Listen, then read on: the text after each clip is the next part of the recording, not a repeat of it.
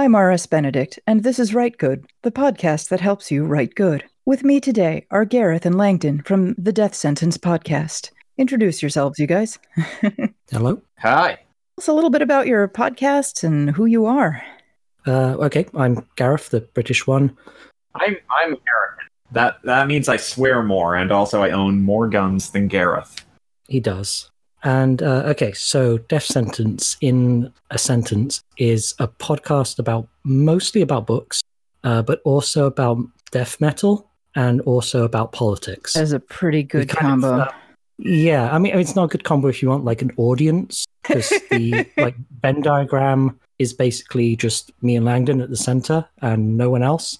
But um, it, it seems to work. well, currently, you guys have more followers than we do, so evidently it's working. You, you'll eclipse us soon because people like want writing advice. That's like a, a, a genre of thing. Like there's a writing advice thing in the bookstore. There is not a mm-hmm. writing advice plus death metal. At I spent multiple weeks telling people about a plastic toilet that you have to put candy cocaine into to make foam up out of out of the toilet, which the bowl is shaped like the mouth of a man, but it's a toilet and you have to drink the cocaine foam with a coke straw. I told people about this. You're going to be fine. Like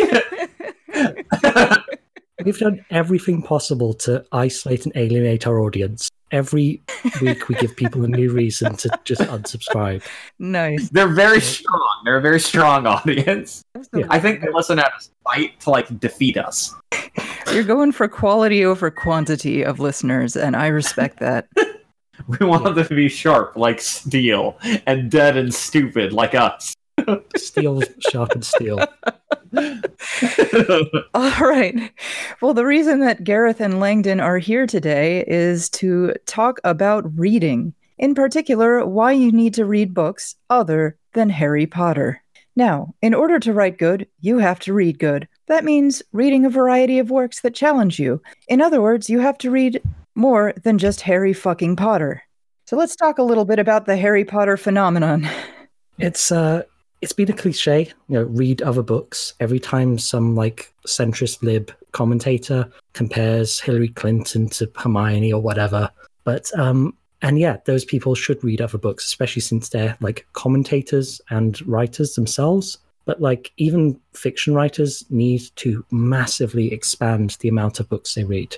I mean, we think we think about this sometimes with in what other field can not being abreast of the field in which you work be an acceptable practice? Like we sometimes treat writing as though it isn't a uh, a a craft or a job. It isn't a job that you sit down and have to dedicate time to every day like any other job.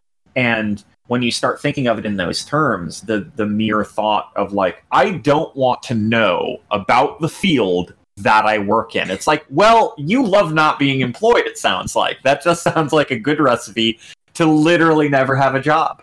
It's like I want to run a business, but I don't like numbers or money or business. I'm going to start a restaurant, but the only food I like is tater tots. This is going to go really hmm. well. I don't know how to make them. I'm never going to visit other restaurants. I'm just going to eat tater tots on my own. I'll get scurvy. I'll die. But I'll at least have be true to my vision of a 100% tater tot restaurant. I will open a tater tots restaurant in a gentrified Brooklyn neighborhood, and some columnist will write about it as an example of what's wrong with the millennial generation. Eating only tater tots is equivalent to reading only Harry Potter or YA fantasy or YA dystopia. Right.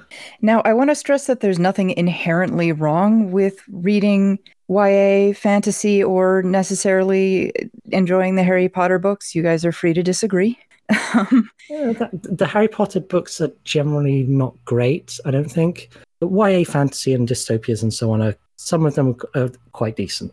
Yeah, I've I've even tabled a uh, this this is going to sound weird because I'm not huge fans of the books myself, but I I've tabled a defense of like the Twilight books for being we may not like how honest they are, but the notion that they are honest portrayal of a certain vector of uh, feminized fantasy for itself and for Right. its own sake without the predicate of uh, of others. There there's a value to that. I don't have to personally like reading the book for me to acknowledge that there is a value for someone to have that. Right. Yes, it's like this. There's nothing wrong with the existence of these books. It's just that even the most nutri- if you only eat kale, you're not healthy. That's not Right. how that works. Right. Like, Right. Other books exist. oh, fruit's good. I'm only getting Exactly. fruit. Like, Again, it's like eating nothing but tater tots. It's other Yeah. foods exist. You need variety. Other books exist. You you need variety, and you might want to think of cultural intake as a diet. You you want variety, and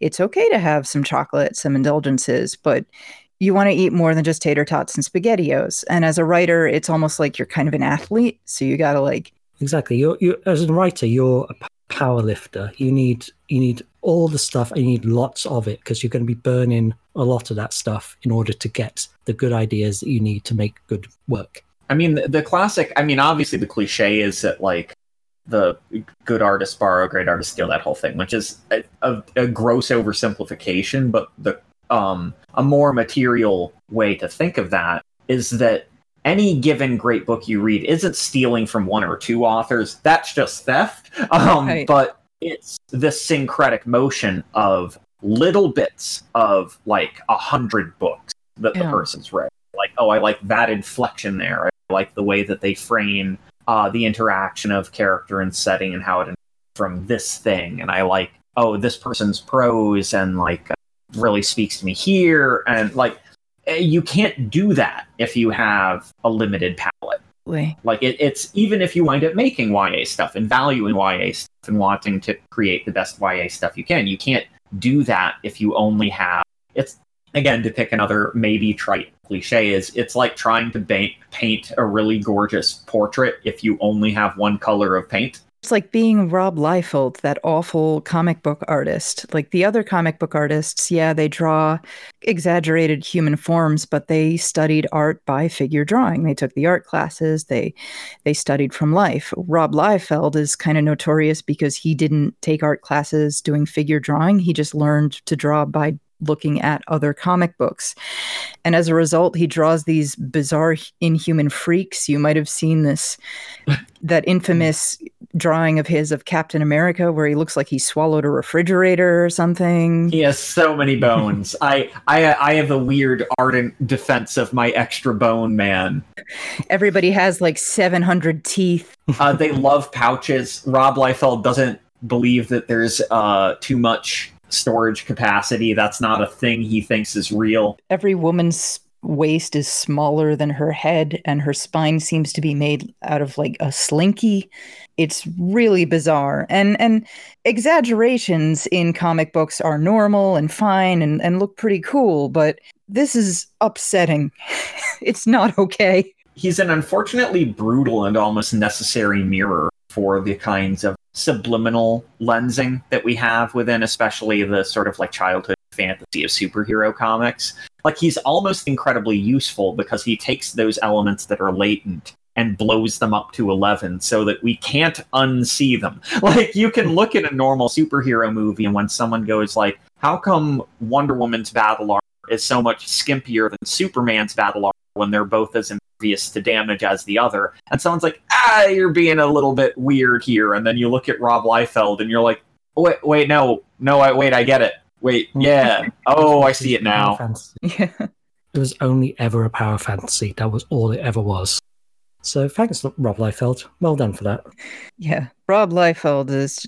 Uh, we we salute you for your incredible contributions to our culture. And an inexplicable time you were on a Nike advert. Don't know what that was about, but uh, he was. He was on a Nike advertisement? Yeah, I think it was it was him or oh, no. So I was thinking of Jim Lee. I always get those two confused because they're roughly similar. Anyway, back back to uh, back to books. Good. Back to books. So let's talk about books that aren't about boy wizards in a boarding school. So what should we read? Well, the first thing, which sounds I know incredibly incredibly basic, is read some fucking fiction. Read fiction. It's kind of startling how many aspiring fiction writers don't read fiction. I've I've met a lot of aspiring fiction writers who fully admit they don't read. They don't read fiction. Besides Harry Potter, a lot of them just stick with movies, TV, video games, and maybe comics. And again, there's nothing wrong with all that stuff. I love movies. I like I love TV. I love video games. I I'm indifferent to comics, but I'm not against them. Um, but if you're writing fiction, you need to read fiction. And the biggest reason for that is that movies, TV shows, comics, and video games are not written the same way as fiction. So that's a that's like a very uh, good point because most uh, movies made nowadays are made to a very uh, standardized formula that came out of a book called Save the Cat. Uh, I'd recommend people pick this up and read it. It's a terribly, horribly written book, but um, it's really interesting to know to read it, then understand exactly how every movie you see from something like Avengers to I don't know, like uh, Drive or um, virtually anything, even like art housey kind of things, are all made according to a 19 step progression that it has to fit into. But it, I've tried working with that thing in books, thinking that would give me a like a skeletal structure to write a good, thrilling book that would be like easy for readers to mm-hmm. understand, and it just doesn't work because you're dealing with a lot of more stuff in books. You need more things happening to, Right. to fill out a 300 page book than you do in a 90 minute film. we sometimes forget the the level of structural um, structural complexity that shows up in fiction, even in relatively short fiction. Like thinking about any given um, script for like a film is ninety to hundred ish pages, and that's of script pages. Look at the density of words on that page, and obviously there's a lot that's filled in by by the uh, the visual component, not not the short shrift. That that's a formal necessity of film in most ways, but that's not going to be necessarily picked up by every single writer. You compare um, the writing that goes into a script uh, versus the writing that goes into a novel, and it's just like what Gareth was saying. The amount of words that you're thinking about for that kind of script is roughly equivalent to like a longer short story um, which actually leads to why a lot of early films and, and a lot of films now even are more adaptations of short stories or intense truncations of novels. Right. Short stories make phenomenal movies. Novels are really, re- good novels are really hard to adapt without cutting out It- tons. it's it's why we eventually developed that that notion of like the prestige television event uh, of like a ten episode thing or a six episode, twelve episode, where each is an hour long, because that's the only way that you can get the the level of structural and temporal complexity that a novel accrues over the course of the, the density of 200 300 pages 400 500 people talked Right. about the the sopranos and the wire being like novels on television and the only way in which that was true is they were long. They were both uh, five or six seasons and you had um, enough in there to equal one 300 page book. And aside from length and just number of words, one huge difference between these mediums is that fiction deals with the invisible in a way that film can't. Film is audio and visual, and that's all. And it can do way more with visuals and way more with audio than fiction can. Fiction, it's words on a page, it doesn't make sounds. It, audio is a bit of a weakness of it. You can't really describe music very well on that, but a novel or a short story can deal with this internal, this invisible side to existence in a way that is, I I'm, don't think it's totally impossible to do with a movie, but it's a hell of a lot harder. And when you see fiction written by people who only watch TV, movies, video games, there's a lack of this invisible side. There's a lack of this internal. It's all external, it's all audio visual and it feels as a result very shallow and, and very empty. we think about any great book and the thing that defines it isn't necessarily these um, flashes of of action or even the fact that a room is described. That's not the thing that's necessarily and that's not to say that there isn't great action in writing because especially in something like genre be it um, a thriller or like a, a sci-fi novel or fantasy novel things like that the, the action is part what you're there for. But the thing that tends to move us in great novels is and great stories in general is precisely that like cavernous sense of internal and evoking this broad connective tissue or at times like disconnected tissue of of the world in a way that is not the phenomena itself of some given event but is some uh, internal phenomena. I'm tr- I'm trying to avoid using my big philosophy words because I like the big philosophy words, but god damn it, they're made for this. Um, Yeah, I, I you can use them if you want. I'm not gonna. Yeah, so I'm not gonna forbid you so from that. so uh, to to dive in briefly, there's an ontological aspect that we derive a lot from if you partake a lot of video games, movies, uh, comics, without approaching them a certain way. There's obviously powerful narrative that can be learned from them, and that's uh, along the same notion of having spices to your meal. Like if you're only reading literary fiction made like if you're only reading Guy de Maupassant, you're not going to make a an additive work of fiction. It'll feel like it's like okay, yeah, you you read some creative writing, highbrow creative writing rubric, but you haven't made anything of substance that is worth talking about in 2019. Right. But if you predominantly fixate on those other more visual media and you don't know how to dive into it and parse out what you can gain from it, you can make a very ontological text. It's physical objects in a physical space doing physical actions, but nothing inside of that. There's no phenomena to it. There's no emotional affect, emotional resonance. Or if there is, it becomes as plotting and as dead as you writing the resonance the, re- the reader is supposed to feel, which is almost universally taboo. Like if you can't get someone to feel it without telling them that's the thing they're supposed to feel, you need to work on your on your craft a little bit. It's not that it's a never thing because Right. there are times where like you create a a network of pluralities and you maybe want to like lean it in one direction more than another, but yeah, it's like, oh, there's big explosions, and don't re- don't forget that guy's the bad guy. It's like this, this sucks.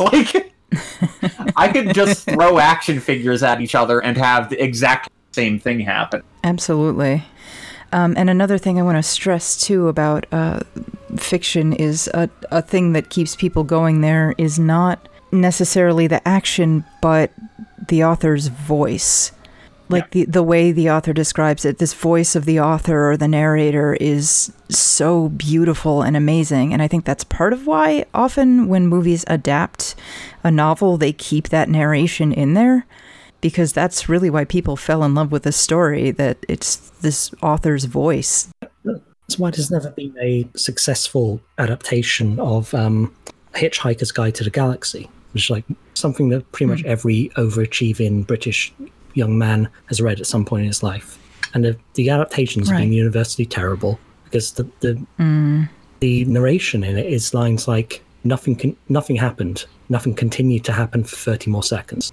You can't do that in in uh, visuals, even if you've got Zooey Deschanel there, um, who is nothing continued to happen in human form.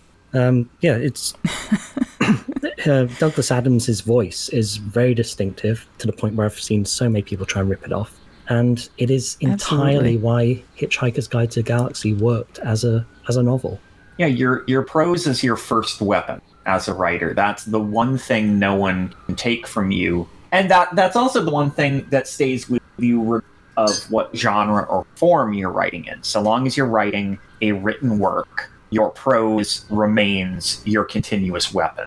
And to predicate the value of your absolutely on the things you are writing about and not your writing itself deprives you of even conceiving of that as your first and most fundamental tool. I mean, we think about something like Beloved.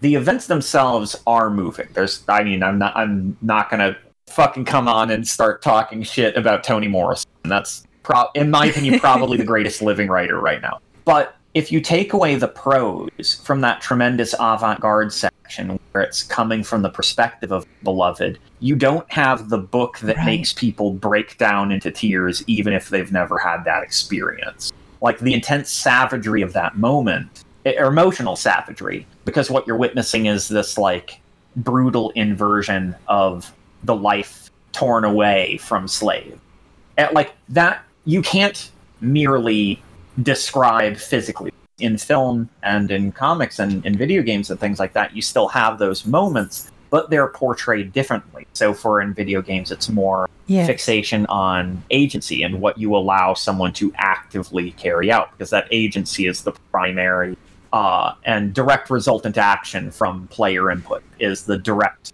like artistic medium. The fact that there's visual narrative is incidental to the notion of agency. In film it's precisely temporally choreographed imagery and sound that you can't get from other media. That's where like some of the more intense uh, and moving moments of film are these near silent like passages of visuals, where it's not necessarily events, the events you're fixating on, but like it's hard to make it not sound cliche to talk about staring at the ocean and being deeply moved, and yet every single person at some point has watched a film with that kind of scene, uh, or like the recent film adaptation of Macbeth from like the 2015 i think it was where there's just this big expanse of scottish sky and it's brutal. It feels like you're looking at black metal. Like but that's not if you just try to write that down and you don't have any command of prose because you've never read books you know that this has moved you and you know that it's moving. You're not wrong in looking at these other media that you like and feeling compelled by them, but you need to learn how to command that. And if you're writing prose, you can't command it by simply having felt it when you saw it. You need the prose to be able to convey that thing, that thing you felt. Because that's the other thing is like the point of fiction isn't the event that happened. It's why should I be reading about this? And that's at some point Absolutely. what we've been talking about. That sort of like internal phenomenological gut thing when you're writing prose, you have the ability to dive into in a way that a lot of other media doesn't. Absolutely. And you find that when an aspiring writer doesn't read, you can you can sort of tell like their stories feel like a TV show, hmm. Oh yeah. like a really shallow TV show. It's like if if you can read a story and if you could convert a story into a TV script without losing any information, then it doesn't need to be a story at all. Just write a fucking TV script. That's fine. Yeah. That's valid. Maybe you're not meant to be a fiction writer. Maybe you're meant to be a screenwriter, and that is totally fine and valid. But stop writing shitty fiction. Instead, read some fiction, and you should read a wide variety of fiction. That means reading fiction that isn't Harry Potter. Once again, I can't stress this enough. Read books that aren't boy wizards. Read read other books. So imagine Harry Potter, and now imagine anything but that. And now now you're on the trek. You're on the road. Yeah, if, if if you do need to like wean yourself off Harry Potter, uh, read uh, the Magician's trilogy by Lev Grossman Ooh, because yeah, that that's such a good way to get the Harry Potter poison out of your system, and it's also just a cracking, brilliant, really fast read, just great, great trilogy of books. And TV show wasn't bad either. It feels like as an adult, the magician shouldn't be as good as everyone made it out to be. But then you read it, and you're like, yeah, that's pretty good. Like it's not. It's not gonna like blow your socks off, but it's you're like, oh yeah, I was I was imagining this is going to be way more cloying than uh, than it is. It's actually very well balanced and very smartly written. Yeah, because the guy who wrote it was the New York Times book critic, and he reads an absolute wow. crap ton of books every single day. and he like he he writes outside of genre fiction as well so he, knows quite a bit how to um, tap into those other spaces when he wants so it probably goes without saying here. Um, read fiction that's not written by white dudes. Uh, if you only read fiction written by white dudes, your writing is going to be full of very shallowly written female characters, and you'll have a really narrow understanding of the world. Um, yeah it's, it's not even so this is sometimes read as like an inherent critique of literature by by Yeah. cishet white dudes and as much as it does contain mm-hmm. elements of that i think it's better especially if you feel very Right. defensive here especially if you are a cishet white author or prospective author it's mm-hmm. more important to think of it Right. as you can only bring your experience to bear and you can expand your experience as much as possible but you Right. need to be aware that there are experiences and that you don't create rich compelling tapestries of fiction by only bringing one narrow experience to bear on it even if these other things are just going to subtly inform but not be the direct driver Right. And I'm not going to be ridiculous and say, like, don't read fiction by men Yeah. or and don't read fiction by white dudes. It's just that there are other kinds of people that also exist and they write books too. So you should read a, just like a, by a variety of people. That's a good idea. It's all about expanding your Toni palette. Morrison is a black woman and is the best living writer and not a white man. So that that's already like if you're not reading her, you're fucking up. No other way to put it. Just you Yeah. gotta you gotta She's awesome. Yeah, like the best sci-fi writers uh, happen to be women. The inventor of science fiction and horror happens to be a woman. Ursula K. Le Guin is one of the absolute great time. We have right now Nnedi Okorafor, who's absolutely brilliant writer. CJ Cherryh is like again like a fucking top notch writer. Okay. Um, Kelly Link's short stories are just the most incredible things ever. Oh yeah. I don't even Uh, know where I'd Ted put them in terms of genre, but they're just inc- incredible. Like, Yeah, it's it's it's this big tapestry, and if you again, li- it's Yeah. the same kind of thing as if you limit yourself to just just even the genre that you work within, then all of a sudden you don't have anything else to bring to bear. That's like it, it's again, it's like I'm gonna cook potatoes. I don't want any spices. I don't want. I'm just gonna boil them and I'm gonna eat them whole. And you're like, what? No, why? Why would you do that? You're like whole potato restaurant. That's what we are. We serve whole potatoes. We boil them, you eat them whole. You're not allowed to cut them. Got to get the whole potato in your mouth. Exactly. right. Um, I also want to stress, in terms of variety, we've touched on this a little bit. Uh, read a variety of genres and not just your one genre. Um, I've known a lot. I, I, I write speculative fiction, and I've met a lot of genre writers or aspiring genre writers who only read that genre. Like aspiring sci fi writers who only read sci fi, aspiring fantasy writers who only read fantasy, aspiring young adult fiction writers who only read young adult fiction. And when you do this, you end up writing these really bland derivative stories full of overused tropes, overdone ideas, generic dialogue, and it you kind of look like a bad fan fiction author instead of a writer of original hmm. fiction. If you only read Tolkien, the stories you write are going to look like shitty Tolkien.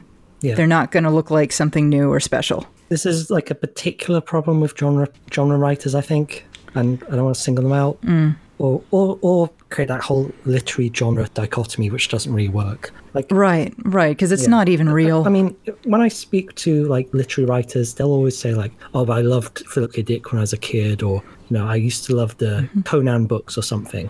But I I don't get as much as much. Uh, I love Toni Morrison when I speak to sci-fi writers. Right, right. Like, I've heard a lot of people say that, like, oh, literary people are just snobs who really look down on genre fiction. But I've met a lot of literary fiction writers who still enjoy sci fi and stuff. But I've met a lot of published sci fi authors who, like, sneer at literary fiction. They get really mad at it. They're like, Middle class people talking about their feelings.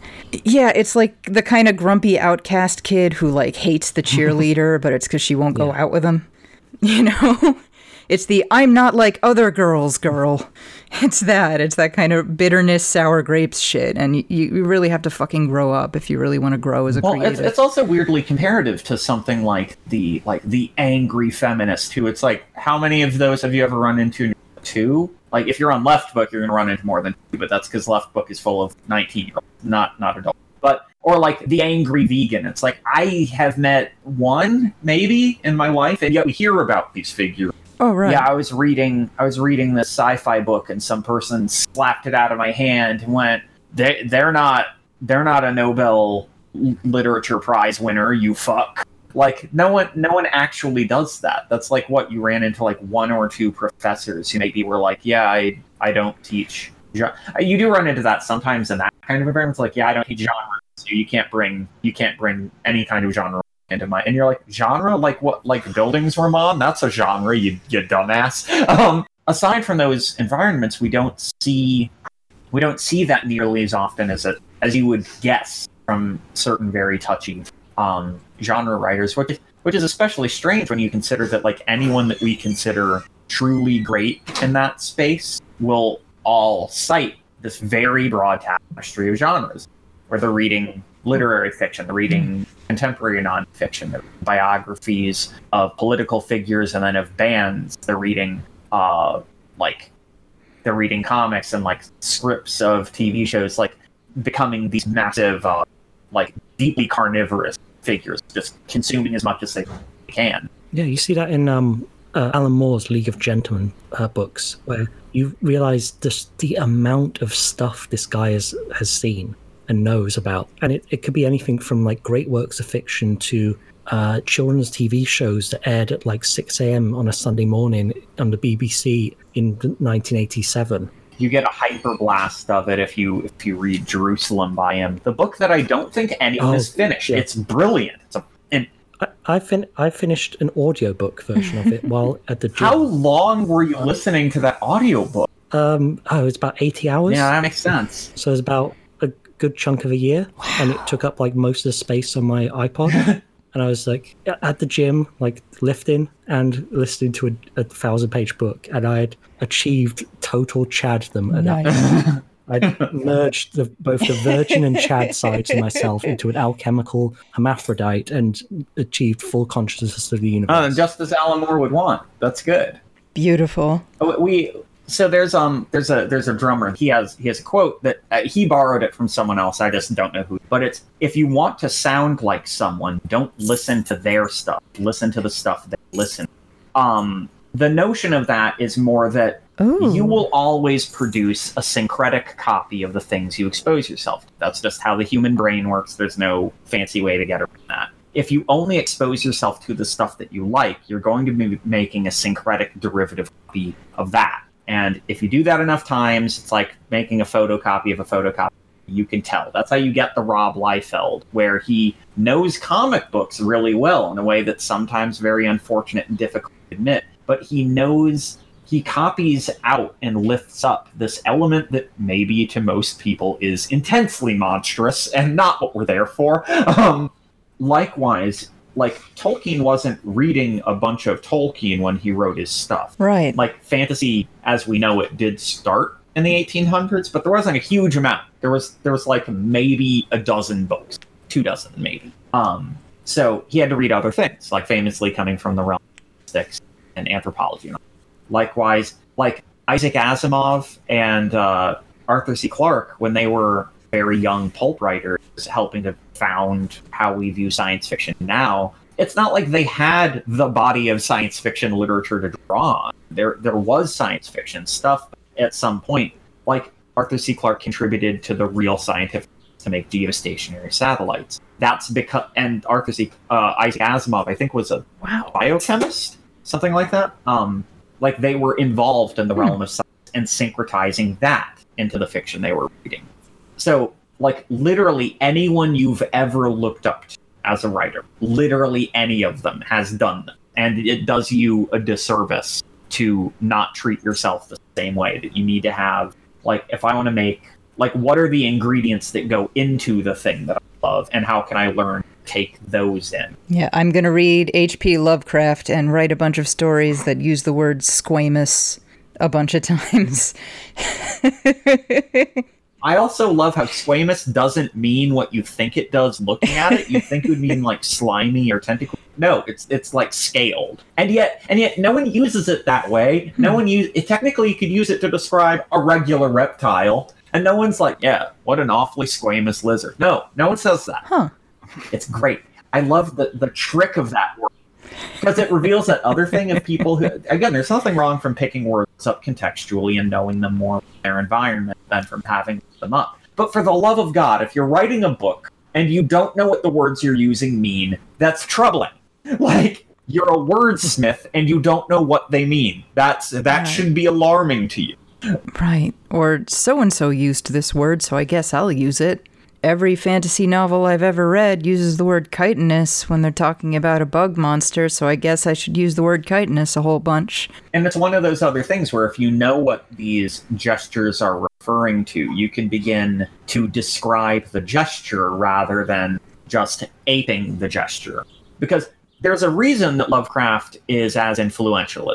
And thankfully, it's not the racism, although for some people it is the racism. Um, that part's bad. Um, t- just to make it Right. explicit, in case you're on the fence about that, the racism is the bad part of Lovecraft. But um, the uh, intense, ha- the the surreality and psychedelia of that kind of remarkable density of high language, where people are like, "Oh, it's badly written because it's hard to read," and it's like, "Well, no, it's Mm. supposed to reflect the madness of the person writing it."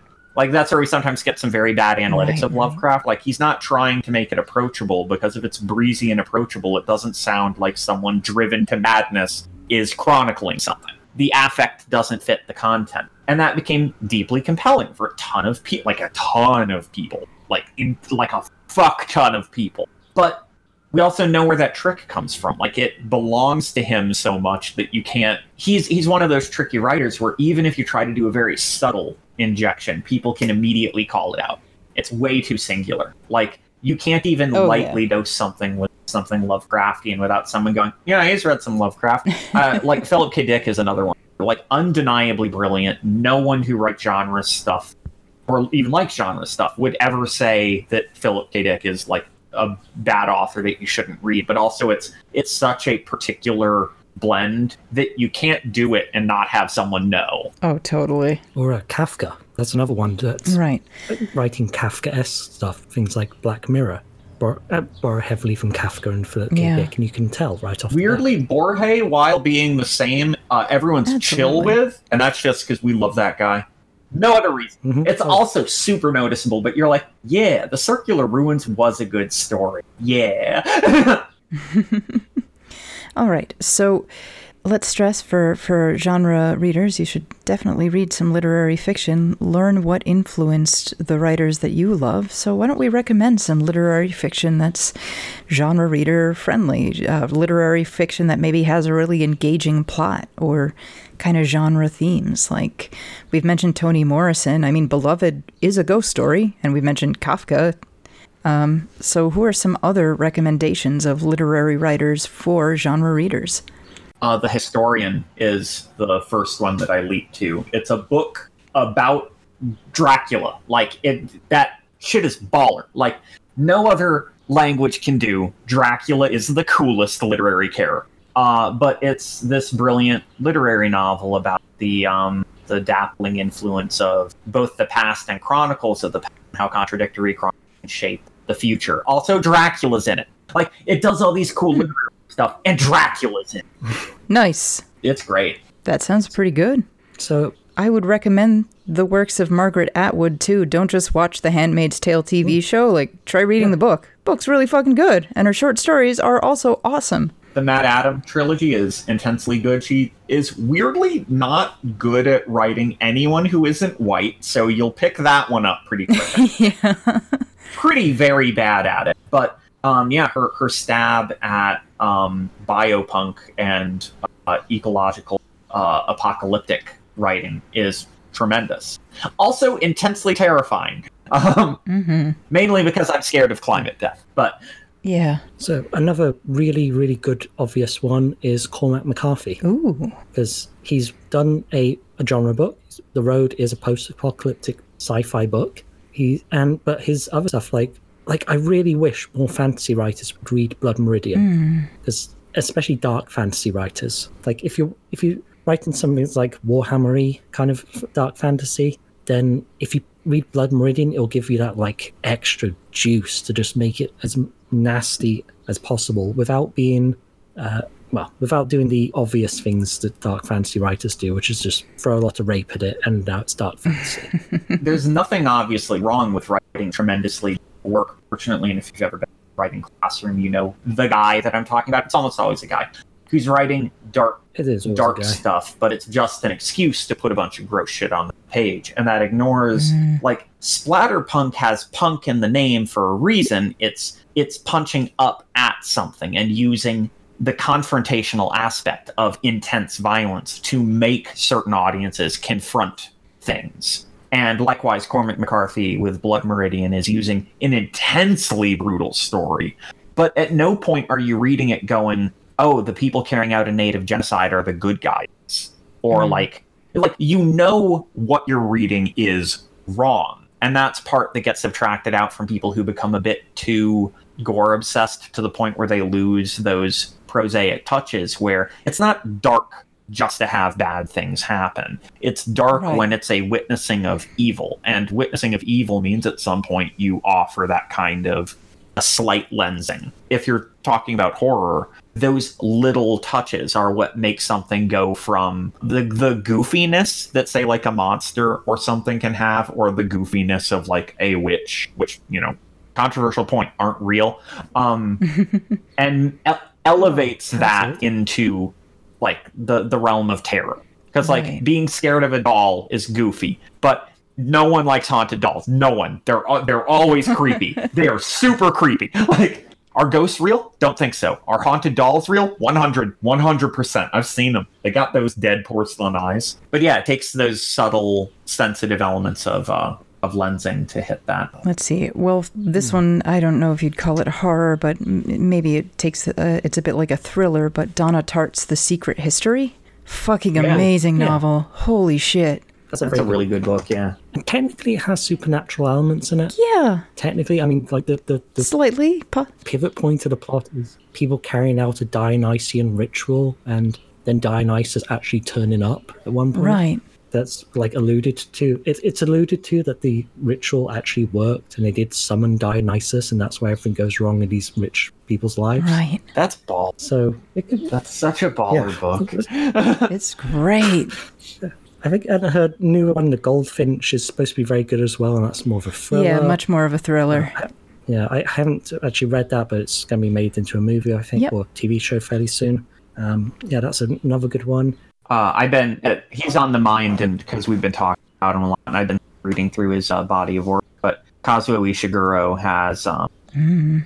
uh, so Never Let Me Go is the most obvious one where uh, for anyone who especially happens to be a young adult reader, uh, there's a similar story called The House of the Scorpion, um, and Mm. Never Let Me Go is uh, a very close parallel to that. But you know, written by a guy who won a Nobel Prize for uh, for literature, uh, which it's not the ultimate prize for literature for specific reasons. Like it, the Nobel Prize requires a utopian bent, and it's uh, given more to a body of work than for specific works. There are these other things, but y- you know, you also like Toni Morrison won that award too. So like you, you have to still be pretty good to get it. Um, he Yeah. won he won the Booker Prize when it meant that your book was good.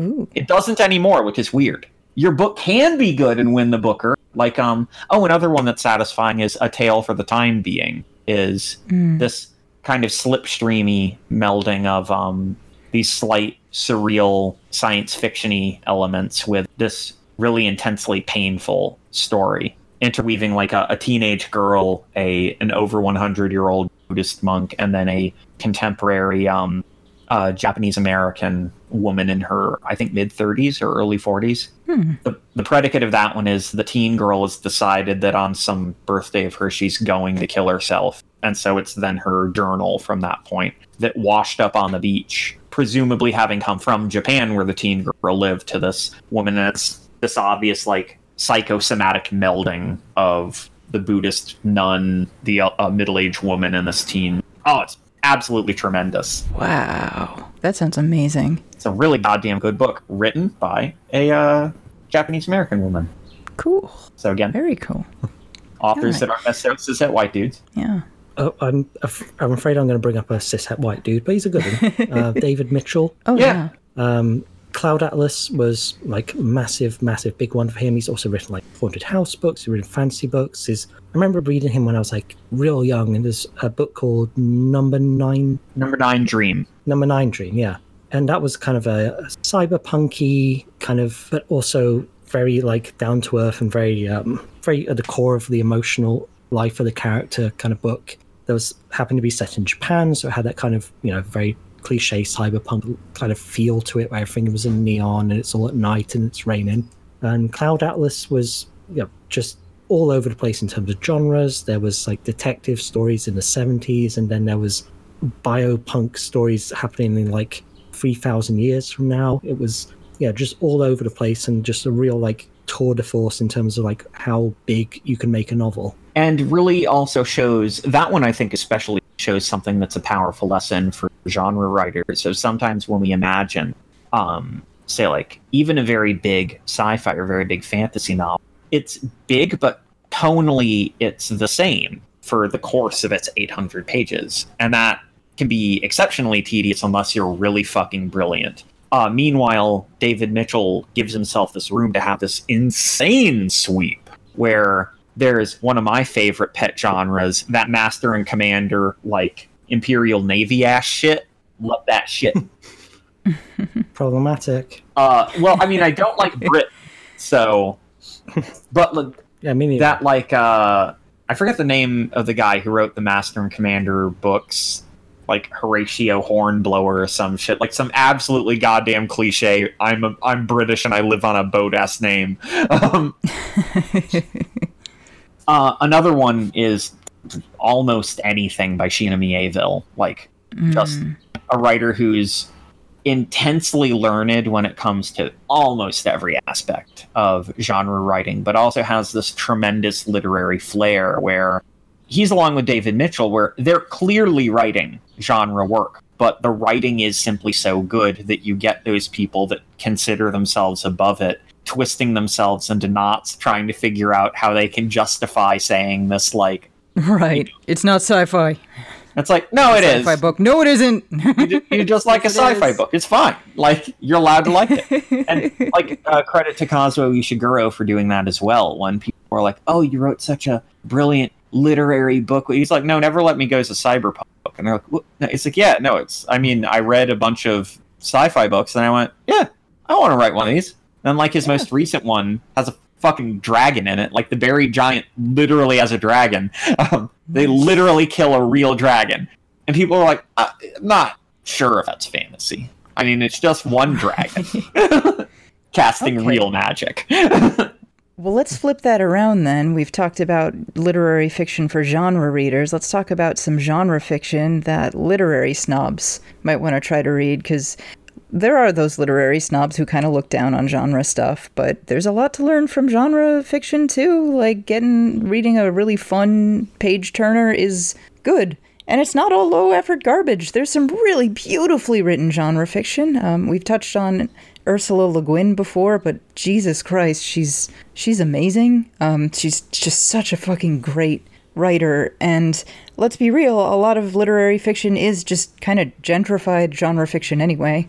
You know, it's like a lot of a lot of high snobby artisanal restaurants are like, we put lobster in our mac and cheese. Like, okay, but it's mac and cheese. This is this is comfort food. You've just gentrified mac and cheese. Well, you put you put lobster in, but you didn't put you didn't put pepper in. You put lobster, but no, but no pepper.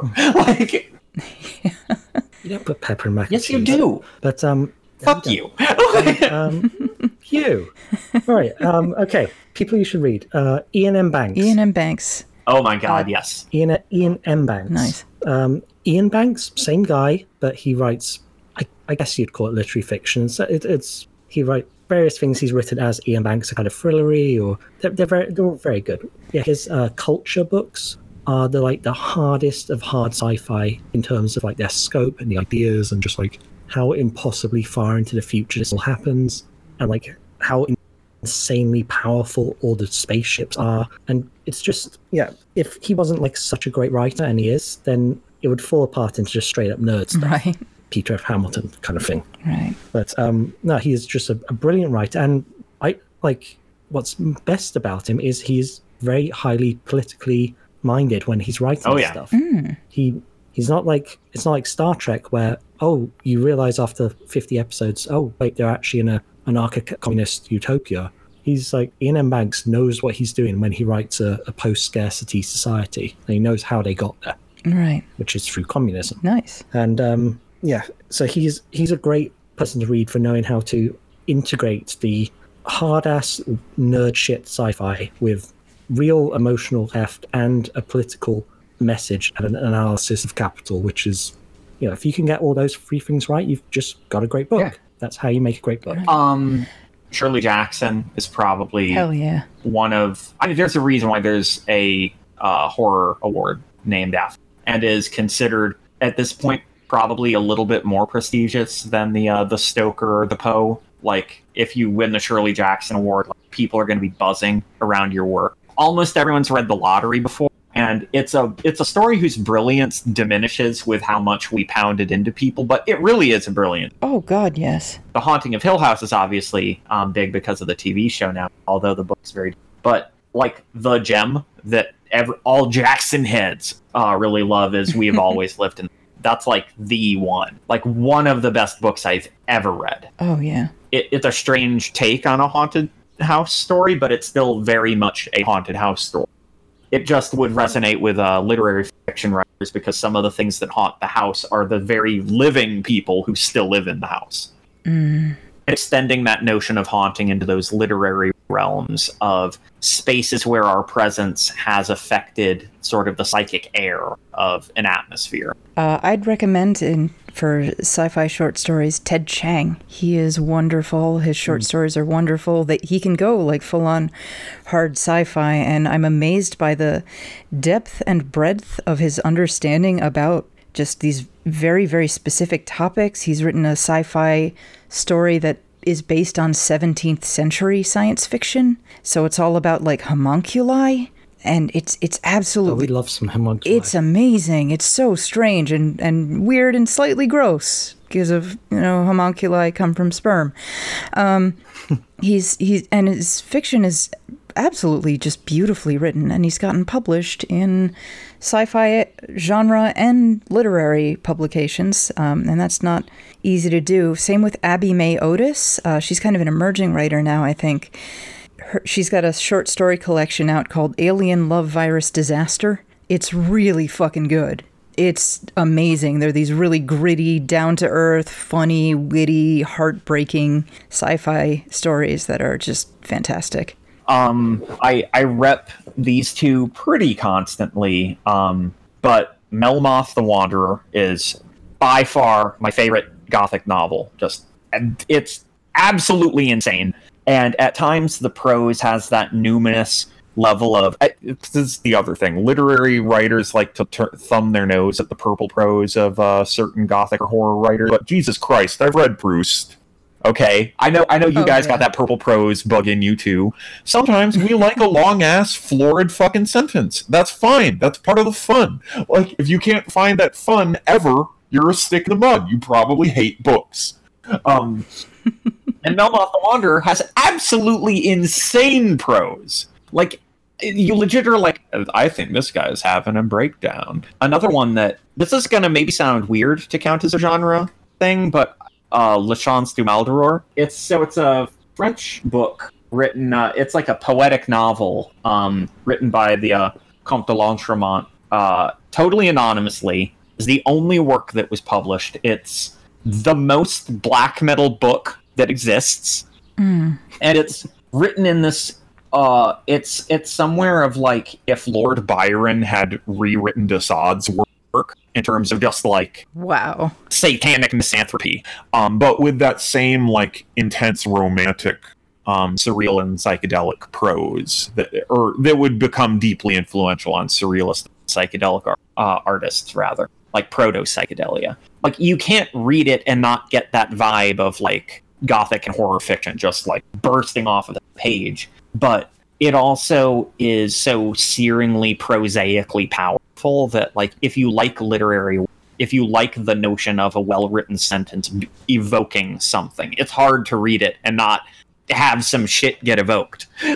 Mm, absolutely. Um I, I well i think let's move on from from that right? And talk about uh, our next point too is which just for for time um read old shit too don't just read contemporary literature, and we've touched on this a little bit, but um, read old, old, old, old, old shit, like older than 100 years old, like the classics. And this is where previously we probably were going to be accused of being too anti-white male. Now we're being too pro-white male because it's all old stuff by dead white men. Um, the granted they were dead white men who were really fucking good at writing and you know a lot of the classics weren't written by white men either like jane austen was only one of those um, we can bear in mind some of the the oppressive axes that lead to the canon not including uh, people right. who aren't white men largely coming around with who was allowed to write and whose work was allowed to be preserved that it's not right. necessarily a value judgment of non-white men's writing even of that time period right. but the people then didn't value it enough to keep a lot of it around. So, like, we know of Victorian writers who were women writing these, and even Regent writers who weren't Jane Austen or the Bronte sisters, but, mm-hmm. you know, the, whose work just didn't get saved, which sucks right. and is bad. But, yeah. Um, but I mean, these were still people who were fucking amazing at writing, and yeah. guess and and honestly, a lot of classics were some classics weren't written by by white guys. Uh, Wuthering Alexandre Height. Dumas, as I recall, was uh, mixed race, and his father kind of cucked Napoleon Bonaparte in Egypt, so that's Oh, pretty hell yeah. cool. Um, Sei Shonagon, uh, author of the first novel in human history, or at least it's called the first novel in human history, The Pillow Book, Japanese woman. Cao Xueqin, I'm probably mispronouncing that, wrote uh, Dream of the Red Chamber. It's a Chinese novel that I think is like a thousand years old, and Yeah. it's really weird. It feels weirdly postmodern when you read it today. It's so strange. You're thinking this is going to feel stodgy and old, but it doesn't. all five of the four great Chinese historical novels. That that- it's a weird thing. There are there's and everyone only says the four great Chinese historical novels, which is the name of that. But there's three that everyone agrees on, and then two that swap spots. And you only ever talk about four at a time, but there's five total. Um, weird thing. It's worth looking up. Uh, Dream of the Red Chamber is one. I have another one that uh, Gareth is probably printing because he knows what's about to happen. Uh, that's right, Romance of the Three Kingdoms, baby. This shit's the best action narrative you can ever read. I love Guan Yu. I love him. He's my hero. Yeah. Stop talking about. I love Guan Yu. Oh, but yeah, it's still um if you're thinking about even writing an action narrative, this is it was completed in 300 AD. Okay, so it's actually 1700 years old. I don't want to do the cross comparison to Game of Thrones, but basically that notion of the moving pieces on a chessboard. There's a reason why this is the most popular tale in China. Oh wow. I know it's kind of a cliche, but let's not forget the great Greek and Roman Oh hell yeah. authors. You should always have read the Odyssey. Yeah. And yeah, just uh, familiarize yourself with that narrative because it is really good. Yeah, it's great. And it does a similar kind of Game of Thronesy kind of thing with, you know, tons of different characters. You got keeping your head at all times, huge battles, Right. courtroom intrigue, and so on. If you're a fantasy writer And- and you're not reading Homer, you're not reading Beowulf, you're not reading Gilgamesh, what the fuck are you even doing? Come on. If you don't love myths and things derived from myths and folk tales too, it's like no, you actually don't like fantasy. You you tricked yourself. You don't like it at all. Another one is like the Orlando Furioso um, tales, which even stretch up to like Virginia Woolf's Orlando, which feels that was really Oh yeah, and it feel it feels very apt as a rejoinder to this very old uh, multi already multi author body of work even prior to her. Don Quixote is a substantially more emotionally savage book than uh, you reading about the windmill scene in 10th grade English could possibly prepare you for. There's a reason why Right. Dostoevsky, another great one, like you should read Dostoevsky, just period. Um, that there's a reason why he considered it his favorite. Probably, you know, if you got time, maybe go into War, War and Peace. Faulkner, that's a good one. Faulkner's actually as good as everyone says, which is weird. You think that that can't be true, but it is. Also, controversial. Hemingway was a big fuck ass, but his books were really good. You just have to learn that when he writes about a woman, he hates them. And of course, we're all forgetting the big one, Ulysses. You have to have read Ulysses at some point, Oh God, yes. or mean to do it It's at some point. Yeah, like we can talk about the the cliche of James Joyce being the greatest writer of all time, but also he is. Um, if you can yeah. It is it is straight up the truth that that is actually the best book. and you you go through Finnegan's Wake and you're like I'm I this feels like nonsense. The reason why it's held in such a high regard is it feels like the outer limit for how dense you can possibly make something. Where it's it's not meant to be the same kind of book that you pick up and read and and enjoy. Like that's not the qual what makes it its own kind of greatness, but instead the like if we think of literacy as depth or or literary quality as depth. It's like, what's the literally deepest thing I could make? Um, to the point where it's not even fun. Like, it's too deep for you to like it. And you're like, okay, wow, I don't want anything to be this deep. I'm not smart enough. Okay, humbling. Um, but then on top of that, you have next to it his work in Dubliners, which is some of the most tremendously breezy and uh, uh, emotive short stories you'd find. And like I was riffing before, but the Guy de Maupassant is like the standard for short fiction writing for a reason. Like he's the guy who basically invented what we consider the modern form of short fiction, like and codified it. And you read his work and you're like, fuck, I could literally see reading this like now. And it would be like a kitschy throwback in terms of uh, setting, but in terms of how the prose develops and how the plot develops and how characters move and are evoked. It feels tremendously modern. Hi, folks. This discussion went on a ridiculously long time, so we're splitting it into two episodes. Join us next time when we talk to the Death Sentence guys about poetry, foreign languages, nonfiction, and other things you can read that aren't Harry Potter. Thank you for listening. This has been Rite Gud with R.S. Benedict, hosted by R.S. Benedict and produced by Matt Keeley for KS Media LLC. This has been a Kitty Sneezes production. For comments and concerns, please write to us at ritegud at kittysneezes.com. That's R I T E G U D at kittysneezes.com. If you'd like to support us, please visit our Patreon at patreon.com slash ritegud. kittysneezes.com in color.